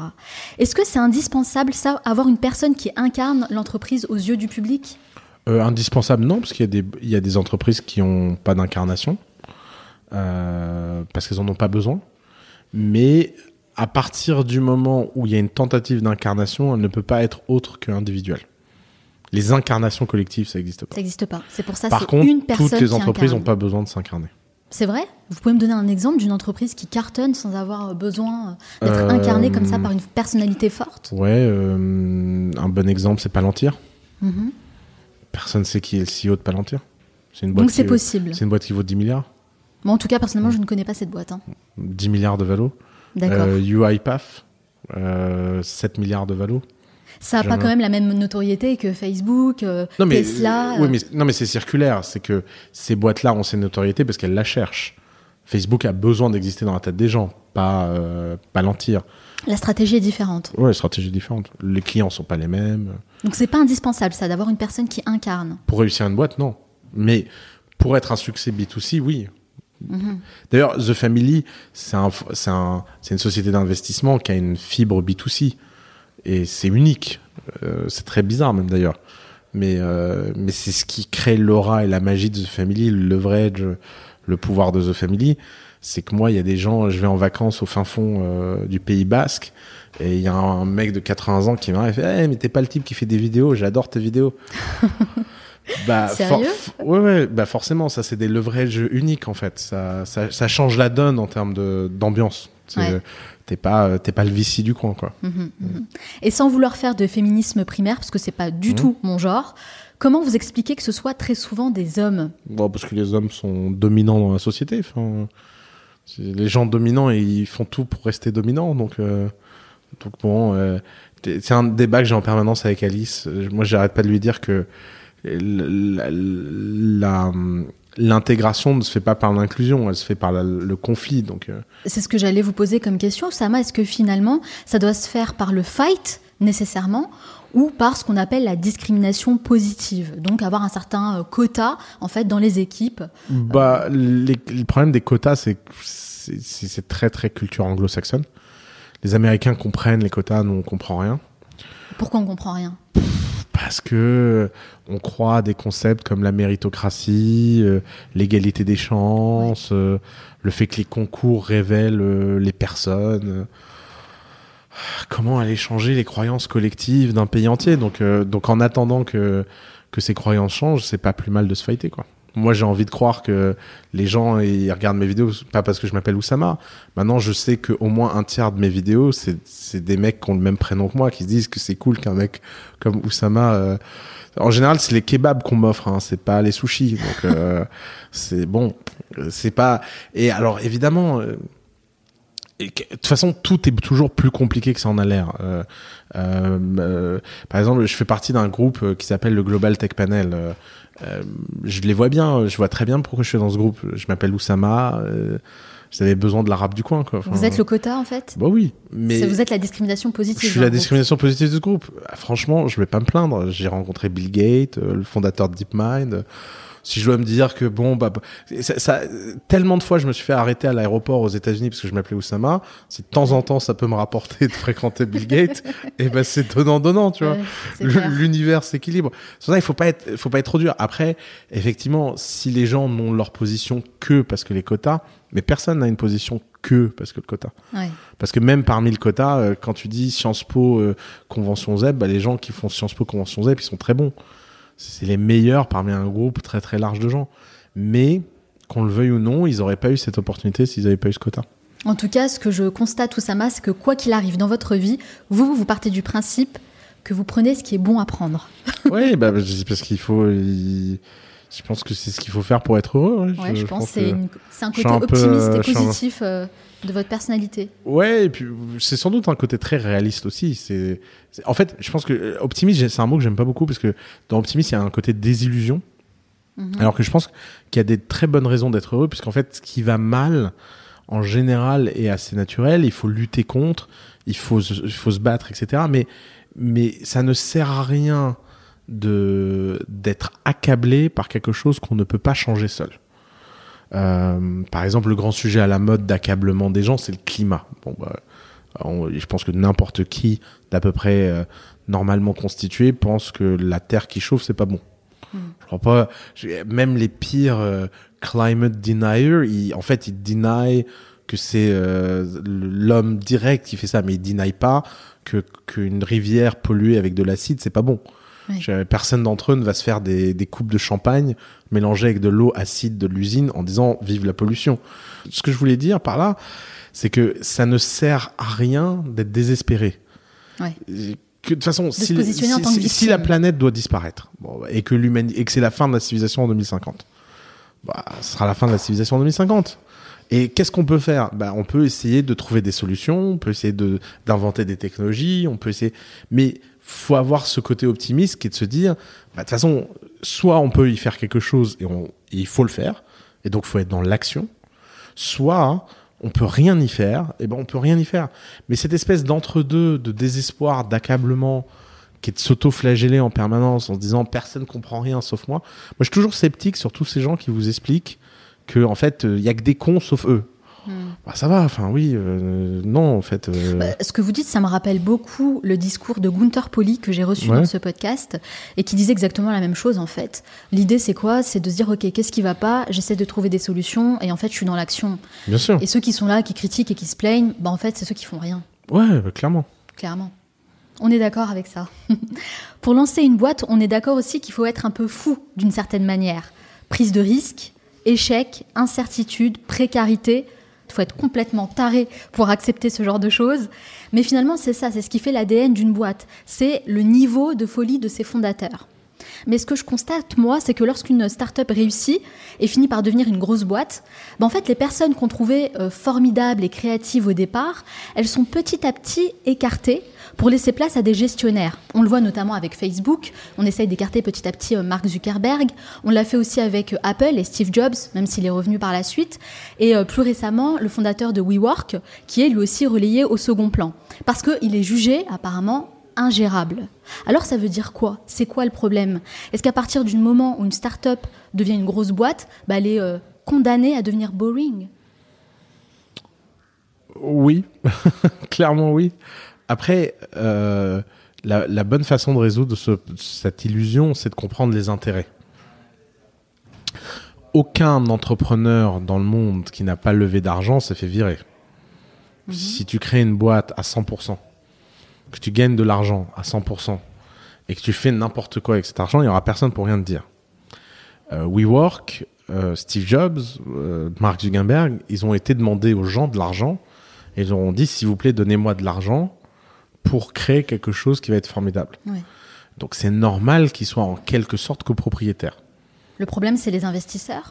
Oui, mais c'est normal. Je veux dire, ils confient beaucoup d'argent à ces gens-là. Maintenant, tu confies beaucoup d'argent à WeWork et, euh, et ils n'arrivent pas à le rendre cet argent. Parce que la valo en bourse vaut pas le truc, ça. Qu'est-ce que tu fais? Bah, tu vires le type. hein. Je veux dire, euh, il a joué, il a perdu. Bon, C'est les règles ça. du jeu, en fait. C'est les règles du jeu. Et c'est pas, c'est pas un mal en fait. hein. C'est un bon équilibre. Si tu gagnes, tu gagnes. Si tu perds, tu perds. Et en fait, une boîte qui réussit, bah, elle a tout à perdre. Donc, est-ce que tu as vraiment envie c'est euh, paradoxal quand même. bah Enfin, oui, je veux dire, c'est contre-intuitif quand on dit ça. Une boîte qui réussit, elle a tout à perdre. Bah oui, parce qu'une boîte qui, au début, elle a tout à gagner, donc elle peut faire des folies. Mais plus ça avance, plus tu as quelque chose à perdre et plus il faut faire attention. Donc plus naturellement le profil des gens change. Et c'est pour ça que ces boîtes sont moins enthousiasmantes. Et d'ailleurs, Dieu merci. Ouais. Parce que si elles restaient aussi enthousiasmantes, il n'y aurait jamais de place pour le nouveau. Mais alors, c'est quoi l'idée? C'est qu'il faut arrêter de grossir, c'est ça? Faut pas devenir une grosse boîte? Non. il Pour faut- continuer à s'amuser, je veux Il dire. faut accepter son destin. Un jour, euh, The Family sera un endroit euh, chiant à mourir. hein. Je- C'est pas. Si on ne devient pas un endroit chiant à mourir un jour, ça veut dire qu'on n'aura pas réussi. Et vous serez encore là, même si c'est chiant à mourir, Je sais pas, peut-être qu'ils m'ont viré avant. comme ils l'ont fait avec euh, Steve Jobs. ouais, ce, serait glorieux. Mais c'est pas. euh, c'est toute euh, toute personne finit par avoir des rides. toute personne finit par mourir. Il y, a des- il y a des choses comme ça qui sont naturelles. euh, C'est une sorte de fatalité un peu, non? Fatalité ou euh, destin. Enfin, euh, Ouais. je- j'ai j'ai reçu un très très beau message d'anniversaire euh, cette année. Quelqu'un m'a souhaité, il m'a dit joyeux anniversaire. J'espère que cette année rimera avec moins de rendez-vous, moins de travail et plus de kiff. Et, euh, et bien sûr que l'image de l'entrepreneur qui bootstrap, qui mange des noodles et tout ça, mais faut pas que ça dure. C'est pas euh, personne. euh, C'est pas marrant des en fois, fait, sur le long des terme. fois, d'ailleurs, c'est un, un peu chiant avec les entrepreneurs français, ça. C'est comme ils ont très très peur de dire aux gens qui gagnent de l'argent. Et euh, les entrepreneurs français, c'est ces génies qui gagnent le SMIC. T'as l'impression quand tu les entends euh, qu'ils sont pas d'argent, ils vivent chichement, euh, ils se cachent quand ils font des Non, je suis trucs. d'accord euh, avec vous, Sama. le- il y a- L'argent, c'est un gros tabou en France. Il y, a- hein. il y a un moment, quand tu réussis, c'est pour kiffer, quoi. Enfin, euh, c'est pas. euh, moi, je suis très content d'aller en vacances et de dépenser euh, beaucoup, de dépenser deux ans de salaire en une semaine de maison. Oui, bah, ok, très bien. Enfin, mais je pense que je l'ai mérité. Enfin, parce que sinon, et puis c'est bien, ça fait circuler. D'ailleurs, les gens sont fous parce que ils se rendent pas compte à quel point les- la consommation de luxe, c'est ce qui rend le plus heureux dans une société. Si tous les gens riches euh, cramaient leur argent, il y aurait beaucoup d'argent pour tout le monde. hein. Oui, c'est vrai. C'est l'artisanat de luxe, la restauration de luxe, ça fait des gens heureux. Ça fait des gens qui peuvent euh, faire du craft de très haut niveau, de l'artisanat de très haut niveau. Euh, euh, LVMH, de ce point de vue-là, est une boîte qui fait travailler des milliers d'artisans. Est-ce que vous êtes riche, Ouss- Oussama Euh, riche, oui, bah, dans les standards français, oui, oui, je suis très riche. Ça, C'est vrai? Oui, oui. Ça gagne combien, hein, Oussama Hamar? Euh, moi, j'ai un salaire de base de 240 000 euros par an à The Family. Mhm. Euh, et je dois gagner en conférence euh, 200 ou 300 000 de plus par an. Et des bonus aussi? Alors nous, on, met, on réinvestit tout notre argent dans The Family c'est un peu spécial parce que on, on est au tout début de l'histoire et on croit beaucoup à l'avenir. Donc, euh, donc non, pas de, pas de bonus Pas dans de The bonus. Family, mais, mais j'ai la chance moi de donner des conférences à côté qui payent beaucoup. Donc, euh, mais la majorité de cet argent, de toute façon, on l'investit dans les boîtes de The Family. Donc euh, on a, c'est comme une machine à recycler où euh, qui a toujours toujours besoin de capitaux parce qu'à chaque fois qu'il y a une nouvelle startup, Mm. elle a besoin de capitaux et on les associés de The Family, on est quand même les pourvoyeurs de des capitaux du tout début des startups quoi. Et on vous paye euh, combien pour une conférence? Ça coûte combien en fait d'avoir Euh, Oussama Hamar en coûte- Ça conférence? coûte 10 000 euros d'avoir Oussama Hamar en conférence 10 000 euros. Mm. Ok. pour Et une heure. Pour une heure. Mm. C'est plutôt pas mal. Ouais, ouais, je sais pas, euh, je trouve pas ça assez cher moi, mais bon, j'arrive pas à monter mon C'est jamais prix. assez de toute façon. j'arrive pas à monter mon prix, donc euh, le marché a décidé que c'était 10 000 euros. C'est déjà pas mal. C'est jamais assez. Bah, c'est vrai que Barack Obama, je crois que c'est 100 000 euros, quelque chose comme ça. beaucoup plus, c'est 400 000 Beaucoup. Barack Obama. 400 000 Mm. Donc euh, il y a de la marge. euh, je suis qu'un quarantième d'Obama, quoi. Ouais, Il y a de la marge là. Pourtant, on a plus de lettres en commun dans notre nom qu'un quarantième. C'est vrai, c'est tout à fait vrai. Et qu'est-ce que le fait de gagner euh, plus d'argent vous a apporté dans votre vie, à titre Ah, personnel? L'argent, c'est un truc incroyable parce que l'argent, c'est le, la- la- la- le vrai luxe de l'argent, c'est le confort mental. Ouais. Et le confort mental, ça n'a pas de prix. Euh, moi, j'ai vu tellement de gens dans mon entourage euh, être stressés de savoir comment ils vont faire à la fin du mois. Est-ce qu'ils vont payer leur loyer ou pas payer leur loyer? Euh, par- je- je- alors, comme tout ex-pauvre, j'ai toujours des moments de culpabilité. Bah, forcément. vrai bah oui. euh, Vous vous sentez coupable de gagner autant d'argent? Bah des fois oui, des fois je me dis bon euh, pourquoi moi quoi? Enfin c'est normal, je pense. Sinon on serait un peu fou. Mais euh, et, et j'ai eu un moment de culpabilité il y a, il y a, il y a un an en vacances parce que j'étais avec mon ex-femme et et en fait on allait à Bali et j'étais censé avoir pris des billets d'avion puis on arrive. Et en fait, la nana tape notre nom, elle dit, je, suis- enfin, je suis vraiment désolé, monsieur, mais Ah. il n'y a aucun billet à votre nom, quoi. Je dis, bah, bizarre. Là, ça commence mal. Je regarde, je, je regarde la confirmation et euh, et je et je trouve pas de billet. Je, pense- je pense que c'est le genre de situation dans un couple. On part en vacances, le type qui est censé avoir pris les billets a pas pris les billets parce qu'il s'est pas cliqué sur un bouton trois fois. Euh, c'est quand même un bon terreau fertile à engueulade là. Il y a, des pas- tensions qui naissent. C'est c'est un ça tension qui naissent. c'est quand même incroyable de pouvoir dire à un bon, il vous reste des places en, il vous reste des places en business. Ah bah finalement, c'était un mal pour un bien, j'ai envie de dire. euh, C'est et- toujours mieux de voyager en business, non Voilà, exactement. Et donc voilà, et donc elle nous a filé des places, et puis j'ai acheté les places, et je les ai payées, je pense quatre fois le prix, quoi. Mais mais mais le fait de à ce moment-là de de ne pas avoir besoin de réfléchir, euh, c'est une chance. euh, Enfin, c'est un privilège hors C'est du ça, commun. c'est ce que j'allais dire, c'est un privilège. C'est un Le privilège hors du privilège de se dire, ok, je réfléchis plus en fait. Ouais. Je peux acheter ce que je veux, quand je veux. Ouais. On a une certaine sérénité d'esprit. Ouais. Et moi, je pense que c'est très important en fait Mm. euh, d'avoir ça. Et euh, d'ailleurs, souvent Oui. les gens pensent que l'argent ça permet d'acheter des choses, mais en fait, euh, la vérité c'est que moi j'ai pas de temps, donc j'achète rien. Je, j'ai pas Je de- pense que ça permet quand même de vivre euh, plus d'expériences Oui, et oui, des mais- expériences de meilleure qualité. Bien sûr, mais ce que je veux dire par là, c'est que le confort mental vaut 100 fois le fait d'acheter un sac ou une montre. Ah oui, ou un- complètement. Oh, c'est pas forcément le matériel qui Mhm. prime. hein. Non, non, c'est vraiment comme vous disiez, le fait de se dire, ok, j'ai pas de problème en fait pour payer des factures, pour euh, trouver une solution quand il le faut. Et c'est pour ça que je trouve qu'il faut parler d'argent plus souvent, surtout en France. Euh, oui, on a, on a, euh, on a une culture. Alors, récemment, j'ai- c'est marrant, j'ai une idée nouvelle sur le sujet. Je me suis Ouais. rendu compte que, euh, comme notre éducation était faite à l'école en grande majorité en France, parce qu'on avait peu de temps libre. Euh, c'est pas comme les petits Allemands qui ont le droit de travailler Ah oui, après oui, l'école oui. Mm. ou euh, les Américains qui ont plein d'activités extrascolaires. Euh, résultat, notre éducation se passe à l'école et les profs en général sont la population la plus perdue avec l'argent. Mm. Et donc ça, déjà, ça aide pas enfants. Euh, après, tout, Indirectement, ça nous impacte. indirectement, ça nous impacte. Ouais. Ensuite, tous les noms de commerçants sont des insultes. Si vous dites à quelqu'un, euh, fais pas ton épicier, c'est pas terrible. Euh, à peu près tous les métiers liés à l'argent sont d'une façon ou d'une autre euh, euh, ont une mauvaise image dans la langue Ouais, française. ouais. D'ailleurs, je me suis rendu compte cet été d'un truc à mourir de rire. Donc j'ai passé un peu de temps au Liban cet été. Ça faisait longtemps que j'avais pas passé de temps au Liban. Et, euh, et j'ai pas mal regardé la télé avec ma mère, parce que euh, il y a plein de choses. Et alors j'ai regardé une série qui s'appelle One Dollar, qui est une série libanaise euh, à mourir de rire. Et à un moment, il y a une scène où elle est à la nouvelle star libanaise, l'équivalent de la nouvelle star libanaise, elle chante. Et l'un des présentateurs dit Oh là là, c'est formidable, t'as une voix incroyable, tu vas gagner des millions de dollars avec cette voix. Et je me suis imaginé la même phrase dans la nouvelle star en France. Personne dirait à un artiste T'as une voix magnifique, tu vas gagner des millions de dollars avec. Ouais, c'est clair. Et à la télé libanaise, genre, euh, normal, t'as une belle voix, tu vas gagner des millions. Même moi, j'étais choqué, quoi. Ah non, non, ça m'a faut pas se laisser influencer comme ça euh, trop donc, euh, par, donc je me suis dit, bon, par bah, la culture française, c'est- hein. Dur, quand même. Ouais, ouais. Alors, ce que j'ai remarqué chez vous, Osama, c'est que vous êtes complètement à l'aise avec le fait de changer souvent d'avis. C'est vrai, hein, vous changez souvent d'avis. Et c'est intéressant parce que c'est pas du tout ce qu'on a l'habitude d'entendre, bien au contraire. Et d'ailleurs, les journalistes passent leur temps à ressortir ce que vous avez dit par le passé, en espérant faire quoi? Vous Tu piéger. Ah oui. Bah, vous piégez évidemment. Et en général, c'est donc ça. Et en général, tout le monde tombe en fait dans ce piège en essayant de se justifier sur ce qu'il a fait.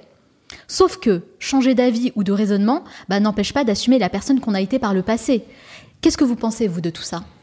Euh, je pense qu'il y a que les idiots qui changent pas d'avis. Les, proverbes populaires ont aussi un fond de vérité profond. Euh, être fier de ne pas changer d'avis, ça veut dire être fier d'être en information limitée. À tout instant, on a un- une vue parcellaire de la réalité. Et normalement, bah, quand on vit euh, convenablement, on a plus d'infos, plus d'expérience, plus de savoir. Et donc, normalement, on doit s'approcher un peu plus vers la vérité. Donc, la probabilité qu'on se soit pas trompé, il y a que deux façons de pas se tromper. C'est-à-dire que soit on n'a rien essayé et on n'a rien dit. Alors là, bah, c'est sûr qu'on n'a pas besoin de changer d'avis puisque on n'est pas, n'a pas pris de risque. Ou qu'on a une tellement haute opinion de soi-même qu'on pense que ce qu'on pense être vrai sera vrai pour nous. Alors là, on est dogmatique. Et je pense qu'il y a rien que je déteste plus. S'il y a bien quelque chose que je déteste, c'est les gens dogmatiques. Aujourd'hui, Osama, est-ce que vous assumez absolument tout? Hum, pff, non, il y a forcément des choses que j'assume pas, mais euh, euh, vous pouvez définir assumer, vous voulez dire quoi? Est-ce que vous assumez absolument tout ce que vous avez fait, tout ce que vous avez dit? Vous n'avez aucun regret? Non, non, bah non, bah, tu- merci que j'ai des regrets. Non, Bah, Vous savez, en général, Oussama, moi, les invités que je reçois dans le podcast me disent Ah non, non, moi, j'ai aucun regret. mais comment Ah ils oui, font pour vivre La euh, majorité euh, me répond ça. hein. D'accord, bah non, non, mais non, j'ai plein de regrets. euh, euh, quand j'avais euh, quand j'avais 6 ans, euh, j'ai euh, j'ai maltraité une fille dans ma classe que je, je regrette beaucoup. euh, Ah oui, ça, c'est pas bien. euh, vous en rappelez en plus je encore. rappelle, donc, ça m'a euh, traumatisé. Euh, non, non, non, j'ai fait des choses. euh, j'ai fait des. choses- Ça m'est arrivé d'être lâche. Ça m'est arrivé d'être euh, d'être con. euh, euh, ça m'est arrivé d'être méchant. Euh, moi, toutes les fois où j'ai été méchant dans ma vie, je le regrette. Enfin, je. Mais des fois, la colère est plus fort que tout. euh, des fois, on est submergé par. euh, on est submergé par des sentiments qu'on ne devrait pas avoir. Et puis, bon, on les a, on fait les choses. Et puis, euh, bah oui, évidemment qu'on a des, des, Et des si vous quand- réfléchissez un instant, Mhm. quel serait votre plus grand regret? Ah, il est très intime, mon plus grand regret. Est vraiment très, très intime. Donc on ne rentrera pas dans la sphère intime, c'est ça? Je sais pas. euh, Dans une. Je vais le dire comme ça. Dans une. Il m'est arrivé. euh, Il, il m'est arrivé de, de, de, de mentir dans une relation personnelle d'une façon que j'aurais pas dû faire. Et euh, plutôt que simplement assumer. Et ça, ça a détruit, ça a détruit la confiance qu'il y avait entre cette personne et moi, et ça, ça nous a, enfin, ça a créé quelque chose qui est que j'ai à un moment été infiniment décevant, et c'est un sentiment que j'ai pas envie de, que j'ai pas envie de refaire vivre à qui que ce soit. Et si vous pouviez revenir en arrière, est-ce est-ce que vous feriez différemment Et qu'est-ce que vous feriez différemment? Alors ça, c'est un pouvoir dangereux. Dieu merci qu'on puisse pas revenir en arrière. Parce que sinon, euh, je passerais mon temps à... Je pense que je resterais en boucle À essayer de mieux faire en fait. de mieux faire. Surtout chez les types qui ont des tendances perfectionnistes un peu compulsives. Euh, non, ce qui aide les gens dans mon genre à avancer, c'est que le temps est une pression hors du commun. Si on pouvait euh, à l'infini euh, s'améliorer, euh, on arrêterait de vivre. Je comprends totalement ce que vous dites, en effet. Avec l'expérience que vous avez acquise et tous les entrepreneurs que vous avez euh, non seulement rencontrés, mais aussi accompagnés, est-ce que vous avez identifié des caractéristiques communes à ceux qui réussissent?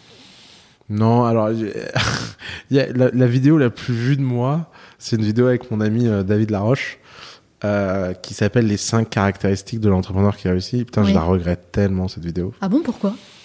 Bah parce qu'en fait, euh, le, le- intellectuellement, ça est pas mal. Il y a un beau geste. Franchement, j'étais bon sur cette vidéo. Mais, mais c'est n'importe quoi. Parce qu'en fait, le problème, c'est que j'ai fait cette vidéo, The Family avait trois mois. Ah. Qu'est-ce qu'est-ce que j'en savais, moi, de ce qui faisait un bon entrepreneur? Alors le mec, il me dit ça, bah, euh, j'ai- fait le brillant, quoi. J'ai j'ai eu un moment de... hum, J'ai eu un moment de, de, de, de, de, pitch, quoi. Ouais. Et j'ai j'ai essayé de trouver des choses qui étaient pas.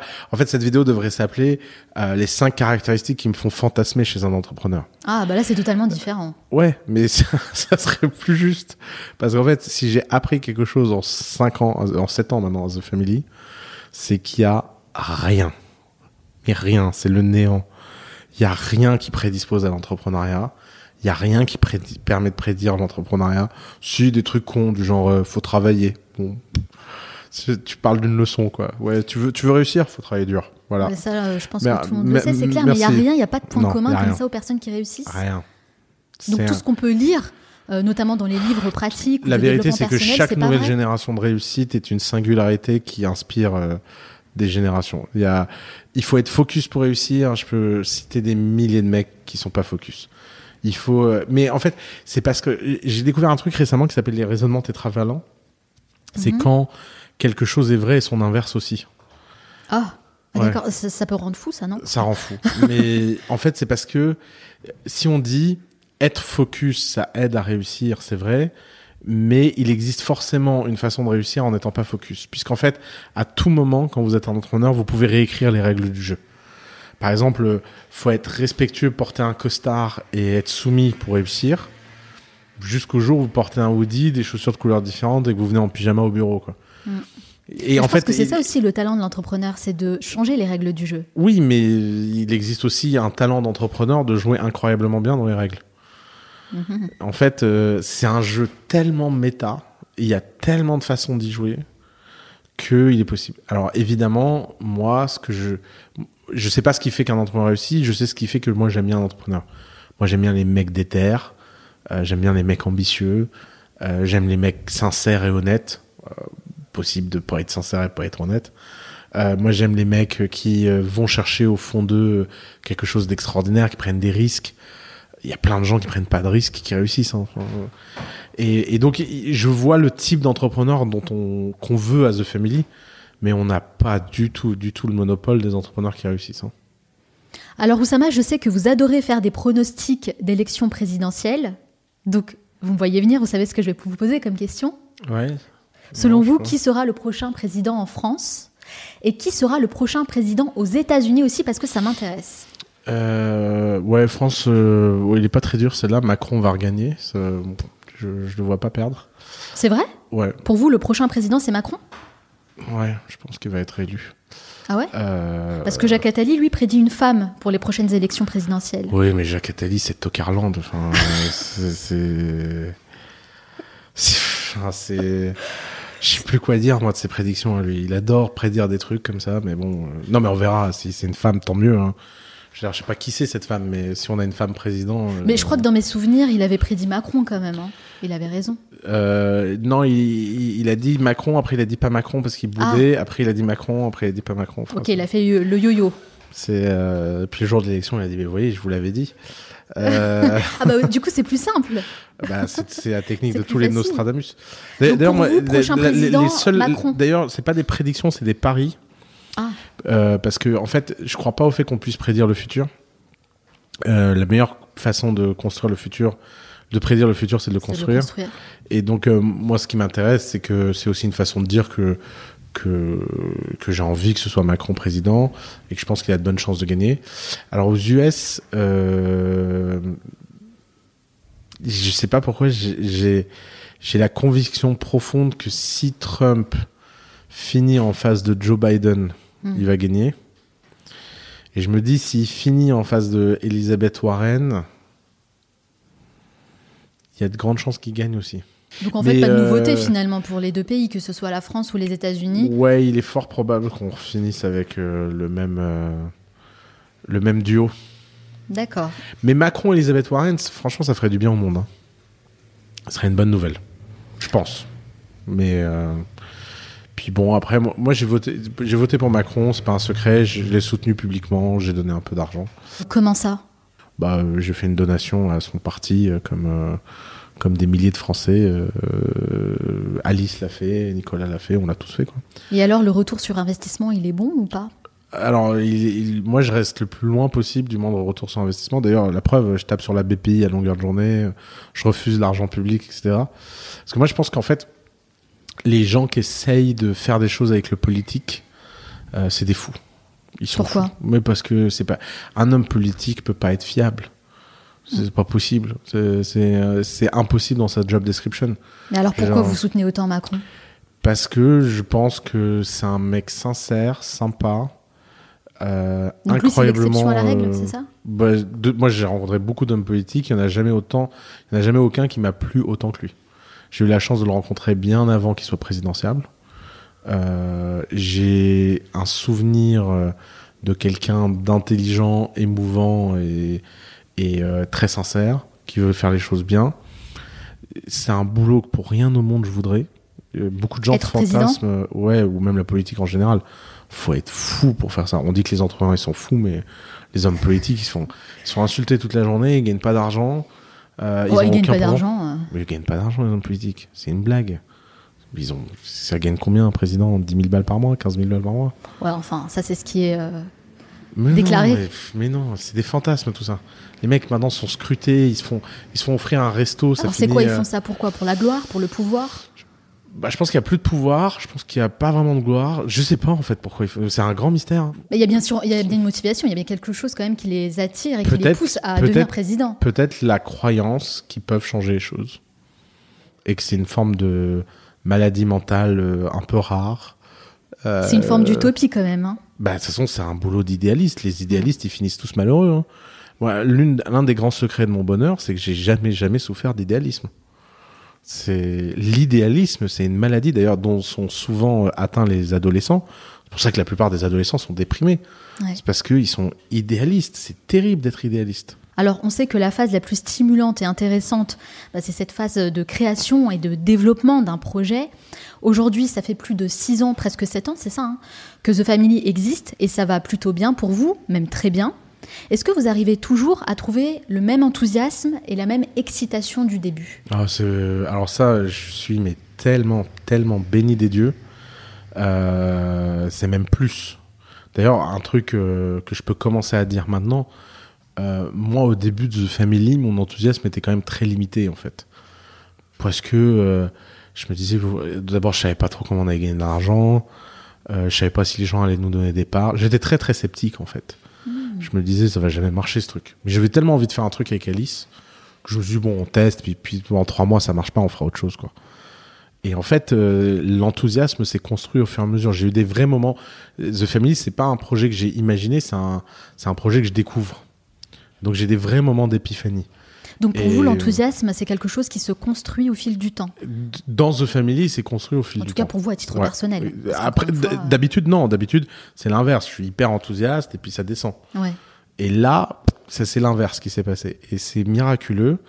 Et mon niveau d'excitation en 2019, il est supérieur à la somme de mon excitation sur les sept dernières années. Waouh. C'est, euh, on est, on est en train de, on, on commence à avoir les moyens de faire des choses vraiment enthousiasmantes. On commence à avoir des grosses boîtes. Mm. On commence à, à vraiment. euh, Non, je pense que les dix prochaines années vont être incroyables. Et c'est quoi le revers de la médaille dans tout ça? Parce qu'il y en a toujours un. Toujours un, euh, bah, une vie perso compliquée, un, un rythme qui physiquement coûte cher, parce que c'est du 80 heures par semaine, donc forcément. euh, Vous vous sentez ça- fatigué? Alors non, mais je sais que c'est une illusion. Je le vois. Alors moi, j'essaie vraiment d'avoir une politique de vacances très intense. C'est-à-dire? Euh, bah, je prends six semaines de vacances en août et deux semaines en, à Noël. D'accord. Et quand je vois mon état à la fin des vacances, je me dis qu'en fait, c'est tellement dur de reprendre que je me rends compte à quel point le rythme est pas sain. Mm. Mais bon, c'est le, c'est le prix à payer, quoi. C'est, euh, c'est il faut, euh, il y a huit semaines dans laquelle vous vous reposez et le reste du temps vous êtes euh, quasiment en disponibilité, quoi. Et dans votre cas, euh, la vie personnelle en prend un coup finalement. Oh bah, elle est passée par la fenêtre, ouais. On peut pas être heureux dans les deux? Si, j'espère bien, mais euh, mais faut être. euh, Enfin, ça coûte cher. Enfin, c'est puis des fois ça ça tient pas quoi. Il faut faire un choix en fait finalement entre la gloire et le bonheur, la réussite et le bonheur. Ouais, je, c'est un truc que je dis souvent. Euh, faut choisir entre la gloire et le bonheur. Euh, euh, oui, il faut il faut choisir entre les deux. Après, C'est la première fois depuis le début de cette interview que je vous sens un peu plus pessimiste sur quelque chose. Non, non, c'est pas, c'est pas du pessimisme, c'est, c'est plutôt une forme d'acceptation. C'est que, c'est qu'en fait, euh, quand on présente ça comme un choix, je me demande à quel point c'est quelque chose qu'on choisit vraiment. Mhm. C'est ça que je, c'est le plus là où j'ai un doute. Je me dis bon, en fait, euh, il y a des choses, on est né pour ça, on en a envie. Est-ce qu'on l'a vraiment choisi? Je sais pas. Je, c'est, c'est dur, mais euh, Ouais, mais mais il y a des choses comme ça, c'est plus fort que nous. euh, on a beau se raconter des histoires, on a beau se dire je vais équilibrer machin, mais il y a un moment c'est juste plus fort que nous et on on a on a juste cette espèce de flamme à l'intérieur de nous qui nous dit bon bah on va y aller quoi. Donc c'est pas et puis euh, et puis c'est sans doute ce qui équilibre euh, l'univers. hein. Enfin euh, il faut Moi, je pars du principe qu'on peut pas tout avoir en fait dans la vie. C'est fort probable que ce soit pas possible. ouais. Et qu'est-ce qui vous manque aujourd'hui? Pas grand chose. sans doute un peu plus d'argent. C'est vrai? Toujours plus d'argent? Toujours plus d'argent. Mais non, mais l'argent, on en a jamais assez. Euh, Vous êtes fixé un objectif, vous êtes dit voilà, à partir du moment où j'ai ce salaire euh, mensuel, bah voilà, je serai satisfait. Non, non, non, on en a jamais assez. Quand on a de l'imagination, on n'a jamais assez d'argent. C'est vraiment. Alors là, c'est pas. Vous pouvez. D'ailleurs, je le vois avec les milliardaires que je connais. Enfin, c'est. Est-ce que sert- c'est pas un cercle vicieux? Plus on gagne d'argent, plus on en veut toujours plus C'est peut-être un cercle très vertueux. hein. Ou vertueux. C'est peut-être un cercle qui veut que plus on a d'argent, plus on a des moyens de faire des trucs. Euh, D'ailleurs, Xavier Niel m'a raconté une histoire qui m'a fait rire. Ouais. Il m'a dit qu'en fait, chaque niveau d'argent permet de jouer à un jeu vidéo. Donc, euh, Ah oui. quand on a euh, 10 millions, on a le droit de jouer au jeu des maisons. Euh, quand on a 100 millions, on a le droit de jouer au jeu des avions. Euh, quand on a des milliards, on a le droit de jouer au jeu des fusées dans l'espace. Mais est-ce que vous avez, honnêtement, Oussama, hein, est-ce que vous avez déjà pensé à tout arrêter pour faire totalement autre chose? Non, j'en ai. Jamais en 7 ans Bon, je sais pas ce que je ferais. Enfin, qu'est-ce qu'est-ce que je peux faire? Qu'est-ce que je peux faire qui me rende plus heureux, plus enthousiaste que ce que je fais aujourd'hui? Enfin, j'ai, quand même les, les gens qui ont des vocations, euh, c'est rare. Ouais, c'est vrai. Et c'est des gens heureux. Enfin, Mm. euh, moi, tous les jours, je me dis, bah, chaque jour est meilleur que le précédent, quoi. Donc, euh, Ça fait vraiment super plaisir de voir quelqu'un qui est autant satisfait de ce qu'il fait, en fait, euh, tous les jours. Merci beaucoup, Oussama Hamar, d'avoir répondu à toutes mes questions. Mais ce n'est pas totalement fini. À la fin de chaque interview, je pose une série de questions rafales. Il faut répondre le plus spontanément possible, sans trop réfléchir. Le but, c'est de mieux vous connaître. Ça dure 1 minute 30. Est-ce que vous êtes prêts? Prêt. C'est parti. Quelle est la première chose que vous faites en vous levant le matin? Euh, je rampe jusqu'à ma salle de bain. Quel est le dernier livre que vous avez lu? Le dernier tome des Royaumes du Nord, euh, dont j'ai oublié le titre, mais c'est une, trilo- c'est une trilogie qui a maintenant deux livres de plus, euh, de Philippe Pullman, Vous dormez combien d'heures par nuit? Entre 4 et 10 heures. Quelle est la mauvaise habitude dont vous aimeriez vous débarrasser? Ah, la mauvaise habitude dont j'aimerais me débarrasser, euh, j'ai- un vrai... euh, il faut que j'arrête de regarder des séries Netflix toute la nuit.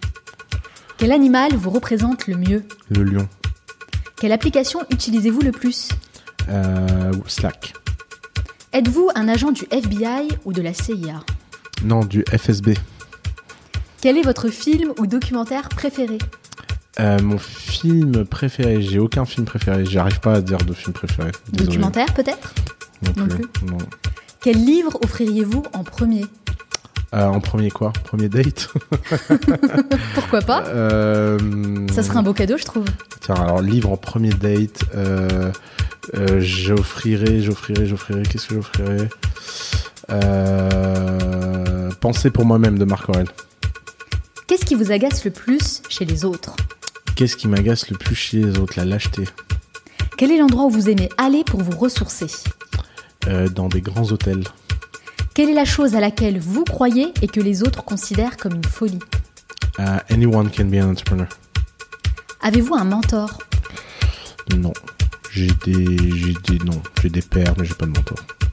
Si vous disposiez de 100 euros et pas un euro de plus, dans quoi les investiriez-vous Euh, un bon kebab.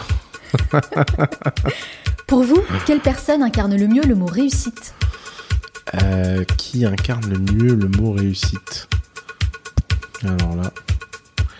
Euh, sans doute, j'arrive pas à répondre à cette question parce que je crois pas que ça existe la réussite. De quel luxe vous ne pourriez absolument pas vous passer? Les grands hôtels, Est-ce que vous croyez en Dieu? Pas du tout. Si vous pouviez inviter la personne que vous voulez à votre table, disons pour un déjeuner, n'importe qui, sans limite, qui choisiriez-vous? Barack Obama et Michelle Obama. Selon vos proches D'ailleurs, si vous connaissez Barack Obama, please ping me. Ok, c'est noté. Je vais voir ce que je peux faire. Selon vos proches, quelle est votre plus grande qualité? Euh, mon courage. Et selon vous, quel est votre plus grand défaut?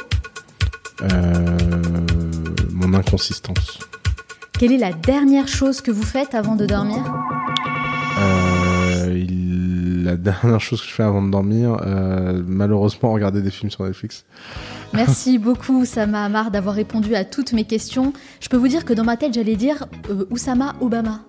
Ah, Tellement ouais. vous m'avez mis euh, Barack Obama dans la tête pendant cette interview. En tout cas, je vous remercie beaucoup d'avoir répondu à toutes mes questions. Merci. Je voulais simplement revenir, vous savez, sur la question du FBI.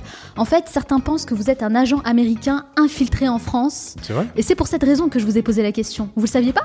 Qui c'est qui pense ça? Ah bah il y a plein de gens qui pensent ça sur Internet. Mais où ça? Sur certains forums, en effet, il y a des personnes qui, euh, qui partagent voilà, cette, euh, cette idée que vous Ah. seriez un agent infiltré. Classe. Donc voilà, au moins, euh, on Non, mais a... j'en- parlerai à ma prochaine réunion de reptiliens. Il y a beaucoup, beaucoup de fausses rumeurs sur mon appartenance. Ouais. Euh, alors que vraiment, tout le monde sait que je fais partie des Illuminati, quoi. Enfin, je veux dire, euh, bah oui, franchement. Et merci. de toute façon, quand bien même vous serez un agent, bah vous le diriez pas. Vous serez un mauvais agent sinon. Ça oui, se dit pas, oui, ça. effectivement, effectivement. En tout cas, merci beaucoup Sama Amar. C'était vraiment un plaisir pour moi de faire cet entretien. Je vous remercie Pareil. pour le temps que vous m'avez accordé et pour, pour toutes les choses super inspirantes que vous avez partagées avec nous. Si on veut en savoir davantage sur vous et sur ce que vous faites, où peut-on vous retrouver? TheFamily.co et puis euh, sur Instagram sur Daedalium ou sur Twitter Daedalium. Très bien. De toute façon, moi je partage toutes les références sur le site lemanalshow.com. Merci encore Oussama Amar. Je vous souhaite beaucoup, beaucoup de succès Merci. pour tous vos futurs projets. Merci.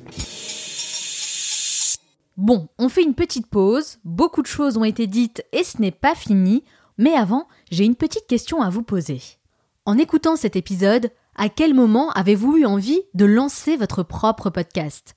Peut-être même que vous y pensez depuis un bon moment déjà, mais vous n'avez toujours pas osé franchir le pas. Par où commencer?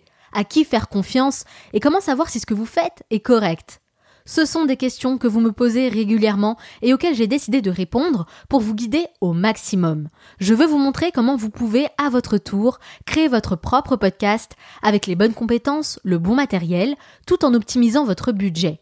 Pour ça, j'ai réalisé une masterclass très complète avec 28 modules et plus de 6 heures de formation audio et vidéo pour vous aider à imaginer, réaliser et diffuser votre podcast avec une qualité professionnelle.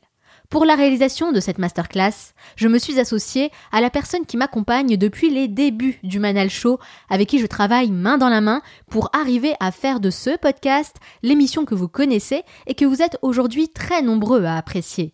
Pour tout vous dire, c'est mon arme secrète. Il fait partie des meilleurs dans son domaine, avec plus de 15 ans d'expérience dans la réalisation et la production d'émissions audiovisuelles. Tous les deux, on a choisi de vous montrer toutes les étapes indispensables pour maîtriser aussi bien les aspects techniques que les aspects éditoriaux. Vous allez tout découvrir, de A à Z, pour créer du contenu phénoménal qui attire les auditeurs et régler les questions techniques une bonne fois pour toutes. Dans ces 28 modules, vous allez notamment apprendre l'art de poser les bonnes questions et mener des interviews intéressantes et inspirantes pour vos auditeurs. Vous allez également apprendre à installer un set de tournage et configurer correctement le matériel pour éviter les mauvaises surprises. Vous découvrirez aussi toute la partie post-production pour mixer, monter et diffuser votre podcast sur les meilleures plateformes d'écoute, tout ça à travers des tutoriels vidéo et des exemples très concrets pour vous guider pas à pas. Cette masterclass vise à vous enseigner de vraies compétences et pas juste des tactiques de podcasteurs amateurs. Vous allez apprendre à réaliser un podcast à haute valeur ajoutée, avec un rendu professionnel, et ça, croyez-moi, c'est ce qui fait toute la différence. Pour en savoir plus et accéder à cette masterclass, rendez-vous sur le site lemanalshow.com slash school ou cliquez directement sur le lien qui se trouve en bas dans la description. Vous serez automatiquement redirigé vers une présentation plus complète avec le programme détaillé. J'espère vraiment que cette masterclass vous aidera à réaliser un podcast de qualité dont vous serez fiers. Maintenant, c'est à vous de jouer. Nous arrivons à la fin de cette émission, mais avant de vous quitter, j'aimerais partager avec vous les trois conseils à retenir de mon entretien avec Oussama Amar. Conseil numéro 1. Assumer le fait de changer d'avis. On évolue tous de manière différente selon les expériences qu'on a vécues, les personnes qu'on a rencontrées ou encore les prises de conscience qu'on a eues après avoir lu un bon livre ou écouté un bon podcast. Tout ça contribue à forger nos opinions personnelles, mais ça ne veut pas dire qu'on pensera toujours de la même manière durant toute notre vie. Heureusement, on peut encore changer d'avis, et justement, c'est bien le signe que l'on progresse.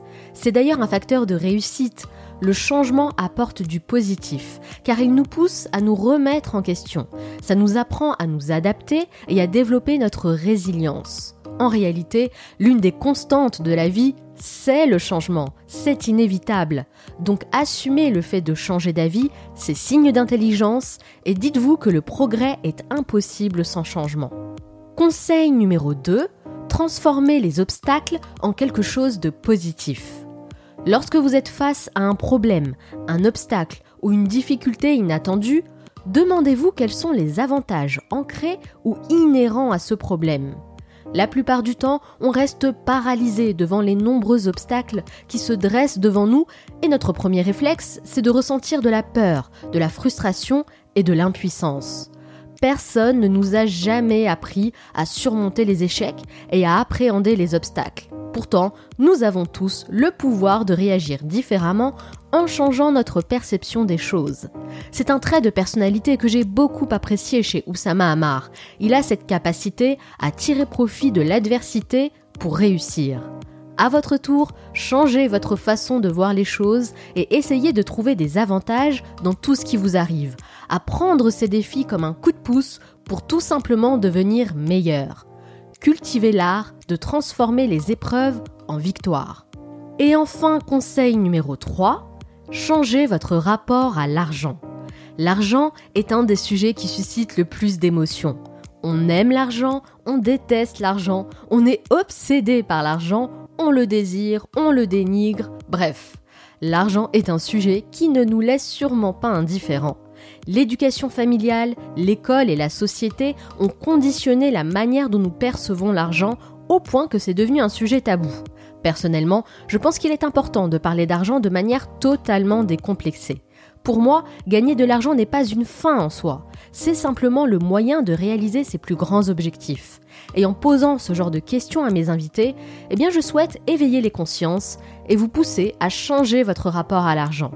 Un désir sain d'argent n'a rien à voir avec la cupidité. Ce qui fait toute la différence, c'est bien la manière dont vous gagnez votre argent et la manière dont vous l'utilisez. J'espère que cet épisode vous a plu et si c'est le cas, n'oubliez pas de me soutenir en laissant 5 étoiles sur Apple Podcast pour faire grimper la visibilité du Manal Show.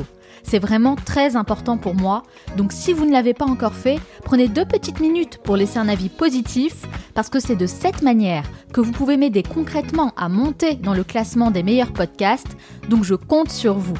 Si vous souhaitez aller encore plus loin et accéder à tout ce que j'envoie chaque semaine aux membres du club privé, eh bien vous pouvez tout simplement vous abonner gratuitement sur le site lemanalshow.com. Surveillez bien vos boîtes mail car vous allez recevoir des contenus à haute valeur ajoutée qui sont destinés uniquement aux abonnés. Je vous envoie vraiment le meilleur du meilleur. Et il faut dire que je prends un soin tout particulier à réaliser tous ces contenus exclusifs. Donc, rejoignez le club privé dès maintenant en vous abonnant sur lemanalshow.com. Merci beaucoup d'être resté jusqu'au bout. Nous, on se retrouve très bientôt pour un nouvel épisode. Ciao